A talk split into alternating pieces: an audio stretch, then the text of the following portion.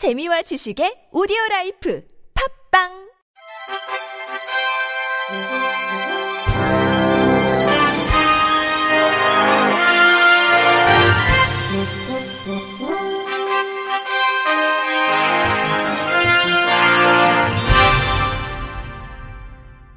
청취자 여러분 안녕하십니까? 12월 29일 금요일 KBIC 뉴스입니다.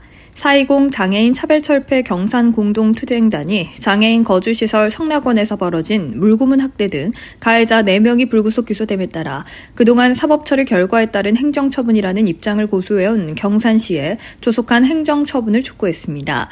420 경산 공투단은 어제 오전 11시 경산시청 앞에서 경산시 성락원 물고문 학대 사건 기소 처분에 따른 행정처분 촉구 기자회견을 열어 이같이 밝혔습니다. 420 경 산공투단에 따르면 지난 2021년 5월 경상북도 경산시 소재의 대형 장애인 거주시설 성락원 내에 거주인 물고문 학대 사건이 알려졌습니다. 이에 시민사회단체는 즉각 1인 시위와 기자회견, 국가인권위원회 진정 등을 통해 성락원의 장애인 학대와 인권유린 사태를 알리고 사건 해결과 피해자에 대한 자립 지원을 촉구했습니다. 이런 투쟁이 2년 동안 이어진 이달 18일 대구지방검찰청은 성락원 물고문 학대 사건 가해자 4명을 불구속 기소했습니다. 대구지방검찰청은 성락원 학대 사건은 2021년 4월부터 5월까지 피해자들의 머리를 싱크대에 넣고 수돗물을 틀거나 상체를 들어서 구덩이로 던질 것처럼 흔들고 한겨울에 옷을 입히지 않은 채 약 10분간 밖으로 쫓아내는 등 학대한 혐의로 기소했다고 밝혔습니다. 420 경산 공투단은 성락원 물고문 학대 사건의 가해자들은 피해자가 피해 증언과 현장 입증이 어렵다는 이유로 2년 넘게 수사로 엄중한 처벌을 받지 않았다며 성락원 학대 사건의 기초 처분에 따라 공정하게 재판을 통해 학대 관련 가해자들이 엄중한 처벌을 촉구한다고 강조했습니다. 이어 경산시는 수사가 길어지는 과정에서 사법 처리 결과에 따른 행정처분이라는 미온적인 입장을 유지하며 2년 넘는 동안 피해자들의 후속 지원에 대해 대책 없이 안일하게 왔다고 지적하면서 성락원 인권유린 사태의 근본적인 해결은 시설 폐쇄다. 이에 성락원 학대 사건 가해자의 기소 처분에 따라 경산시는 적극적으로 장애인 시설 성락원에 대해 행정 처분을 해야 한다고 피력했습니다. SC제일은행이 70대 시각장애인 A씨에게 내년 상반기 대규모 손실이 예상되는 홍콩 H지수 연계 주가 연계증권을 판매한 것으로 나타났습니다.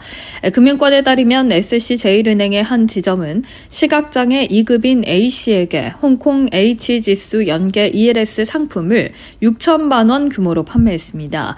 이 과정에서 SC제일은행 직원은 A씨에게 투자 적합성과 위험성 등을 제대로 안내하지 않 않은 것으로 알려졌습니다. SC제일은행 관계자는 해당 건은 금융당국에 접수된 민원이라며 내부적으로 면밀한 조사를 한 뒤 조만간 그 결과를 당국에 회신할 계획이라고 설명했습니다. 당국은 은행권의 불안전 판매 가능성 등을 따져보겠다는 입장을 내비치고 있습니다. 이복현 금융감독원장은 지난달 28일 금융투자협회에서 기자들과 만나 ELS라는 고위험 고난도 상품이 다른 곳도 아닌 은행 창고에서 고령자들에게 특정 시기에 시기에 고액이 몰려 판매됐다는 것만으로 적합성 원칙이 제대로 지켜졌는지 의구심을 품을 수 있다며 ELS의 상품 구조를 노령 소비자, 금융 투자 상품 경험이 없는 소비자가 짧은 시간 설명드려 이해시키는 것이 가능한지 자체도 고민해 볼 지점이라고 강조했습니다. 장애인 먼저 실천 운동본부는 오늘 장애 인식 개선을 위한 8월부터 11월까지의 이달의 좋은 기사를 발표했습니다. 8월에 선정된 한국일보 기획 두들겨 맞고도 혼자 참는다. 특수교사 다음 강요에 멍드는 교권, 벼랑 끝 특수교사 외 두 건은 특수교사들의 교권 침해를 겪는 일이 비일비재한데도 교사 지원책이나 예방책이 미비하다는 지적과 함께 특수교사 교권 보호 대책의 시급성에 대한 교육의 목소리를 전달하고 있습니다. 9월에 선정된 문화일보 자폐 별이가 전학 온 지 한 달, 아이들도 다른 보듬게 됐죠.는 장애 학생과 비장애 학생 모두를 위한 통합교육의 실현을 위해 학생과 교사, 학교와 사회를 잇는 방안을 마련할 것을 강조하고 있습니다. 10월 이달의 좋은 기사로 선정된 국민일보 기획 차마 장애 등록을 못해 느린 학습자 엄마 눈물 외 9건은 교육 범죄 노출, 사회 적응 등에 취약한 경계성 장애인에 대해 심층적으로 보도하며 조기 발견을 통한 학습 지원과 사회적 지원을 촉구하고 있습니다. 11월 이달의 좋은 기사로 선정된 한국일보 현장 비원이 아니라 설인데요.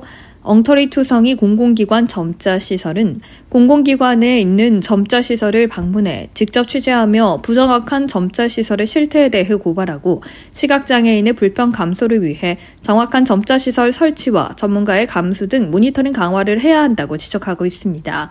한편 이달의 좋은 기사는 장애 관련 기사의 질적 향상을 위해 1998년부터 10개 종합일간지와 8개 경제지를 대상으로 다양한 분야 전문가의 심사를 거쳐 선정하고 있으며 장애 관련 차별과 편견을 조장하는 용어를 모니터해 사용 자제와 올바른 용어 사용을 유도하고 있습니다.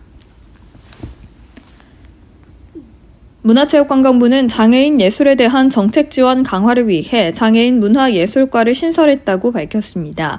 장애인 문화예술과는 장애예술인 문화예술활동 기본계획 수립, 실태조사와 통계관리, 시설 장애 유형별 표준 서비스 개발 운영, 장애예술인 창작물 우선 구매 제도 시행관리, 장애예술인 작품의 공연 전시, 정기적 실시 지원, 인력 양성과 일자리 지원 등을 담당합니다.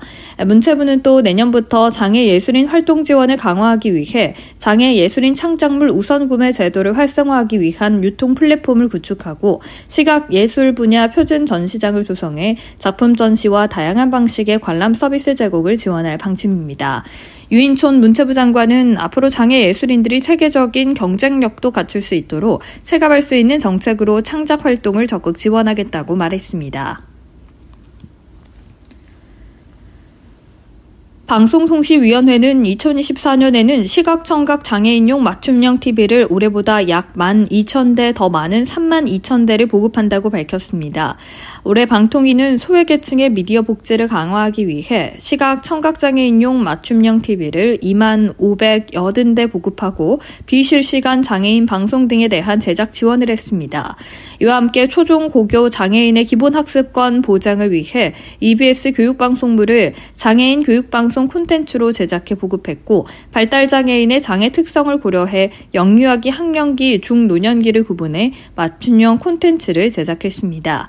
방통 방송이는 내년에는 시각, 청각 장애인용 맞춤형 TV를 올해보다 더 많이 보급하고 장애인 방송 콘텐츠 제작 지원을 확대하는 등 소외계층의 미디어 접근권 향상을 위해 지속적으로 노력해 나갈 예정이라고 밝혔습니다.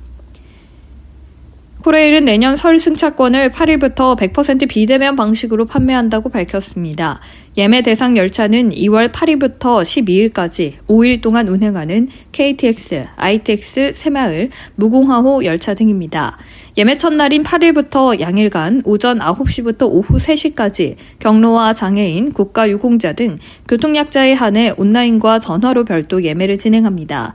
이번 예매부터 교통약자에게 할당된 좌석 비율은 10%에서 20%로 늘리고 전화 예매와 인터넷 예매 전용 할당 비율을 각 10%로 나눠 매체별 예매 기회를 확대했습니다. 10일과 11일에는 모든 국민들을 대상으로 온라인으로 통해 판매하는데 10일에는 경북, 경전, 동해, 대구, 충북, 중부 내륙, 경북선 등 7개 노선의 승차권을 예매할 수 있고 11일엔 호남, 전라, 강릉, 장항, 중앙, 태백, 영동, 경춘선 등 8개 노선의 예매가 가능합니다. 코레일 한문희 사장은 이번 설 명절 승차권은 온라인 예매가 어려운 교통약자를 위해 기관과 전용 공급 좌석 비율을 확대했다며 이 열차로 고향을 찾는 모든 고객이 편리하게 예매할 수 있도록 시스템 점검과 고객 안내에 최선을 다하겠다고 밝혔습니다. 끝으로 날씨입니다. 내일 서울 아침 기온은 0도, 대전과 대구는 영하 1도로 오늘보다 조금 높게 출발하겠고, 내일 낮 기온은 서울 4도, 광주 9도, 부산 11도로 여전히 예년 기온을 다소 웃돌겠습니다. 내일은 전국에 비나 눈 소식이 있습니다. 이상으로 12월 29일 금요일 KBIC 뉴스를 마칩니다. 지금까지 제작의 권순철, 진행의 박은혜였습니다. 고맙습니다. KBIC.